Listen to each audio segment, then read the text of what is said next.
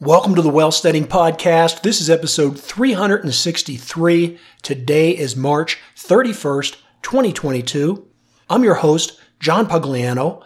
I'm also the founder and money manager at investablewealth.com.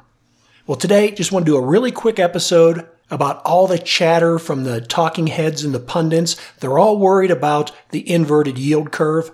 We've talked about this many times in the past. And for now, just like most things that everybody chatters about, I'm not even remotely concerned at this point. And the reason I don't have any concern at this point is that again, you're being told a half truth.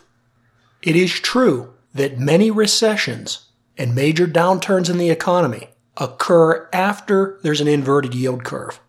So I'm not disputing the fact that there isn't a correlation there. In fact, it is one of the things I track. But just because recessions follow inverted yield curves, it doesn't mean that they follow every inverted yield curve. Thus, the title of today's episode, Inverted Yield Curves Predicted Nine of the Last Two Recessions. Now, I'm being facetious here as I am with many of the things I say. I do it to illustrate a point, to maybe interject a little humor. And I say I'm being facetious because I know there's somebody out there that's going to say, now, John, they, they really didn't predict nine of the last two. It was, it was more like seven and a half of the last three. Listen, I don't know what the number was exactly, but I'm telling you, not every incidence of an inverted yield curve is followed by a recession, and you don't have to go back any farther than 2018 to see that. In fact, you should go back and read my blogs from them and listen to the old podcasts. It was the same scare tactic from the media pumping up the fact that there was an inverted yield curve and that absolutely meant that we were headed to a recession.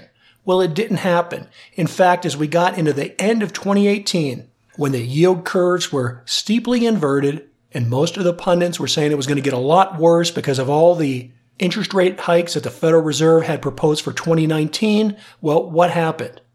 As we got into 2019, the economy started slowing down long before we ever got to recession, and the Federal Reserve walked back their previous comments. They did not raise interest rates one single time in 2019, even though their dot plot from 2018 would have said otherwise. And in fact, we know what happened as we got through 2019 and into 2020. The pandemic hit, and not only did the Federal Reserve not raise interest rates, they took them nearly to zero.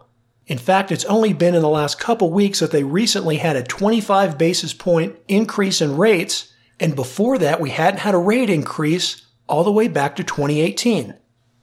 So, inverted yield curves in and of themselves don't always mean we're headed to a recession, and just because the Federal Reserve says they're going to do something, it doesn't always mean they're going to do it. Let's look at this situation from a real politics standpoint. The chairman of the Federal Reserve was just recently reappointed to a new term by the sitting president. The sitting president and his administration has just put, I don't remember the number, three or four voting members into the Federal Reserve. And in general, I would say there's a majority, if not a strong majority, of Federal Reserve current members that could be classified as maybe fellow travelers with the current administration. And so just taking a really cynical look at all this and knowing that there is a very important midterm election coming up, if you're Joe Biden, are you going to try and go into this November election with a failing economy and an economy that's either in or on the brink of a recession? And don't you think his friends at the Federal Reserve, in banking, in the media, at the universities, and at all the other institutions and organizations and especially with the CEOs at the crony capitalist corporations. Do you think they're all not going to do their share to kick the can down the road and keep this economy moving until at least we get into the first week in November? Ah, but I digress. As far as the inverted yield curve goes, yes, it's something you want to watch, but we're fine for now in my estimation. And just think of it this way. As far as the inverted yield curve, the reason that this creates a problem and generally puts the economy in recession or at least slows down the economy is because if interest rates are extremely high on the front end or over the short term, then banks, which make their money over the long term, right, because they're loaning money out, say at 30 year mortgages, well, banks are going to be less interested to have to pay you in your savings account a three or a four or five percent interest rate if they have to turn around and loan out 30 year mortgages at rates lower than those short term rates.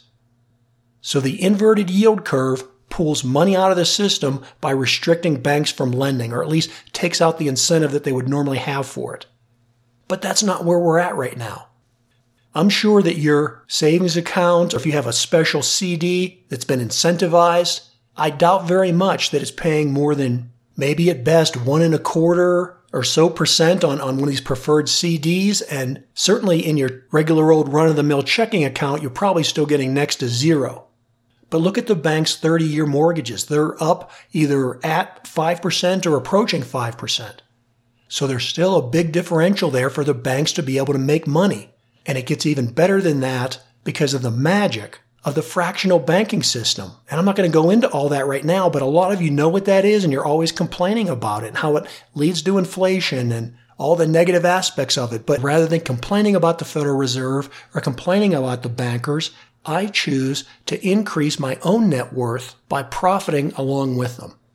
I personally remain invested in banks. Some of the banks have pulled really far back.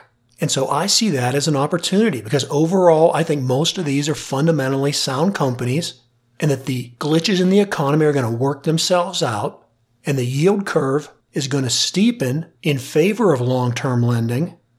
And since the consumer wants to continue to spend, the banks will be more than willing to loan money out and they'll either do that in terms of new applications or the big trend that's picking up right now since refinancing has gone down, the banks are really pushing cashing out using home equity loans. So I see the banks coming out of this long term as winners one way or the other. And so if you follow me, you know that I own and have owned for quite a while now bank ETFs like KBE, which focuses primarily on the large money center type banks. And then I also own KRE, which focuses on the smaller regional banks. And then individually, I own companies like Capital One, JP Morgan, Signature Bank, and Silvergate.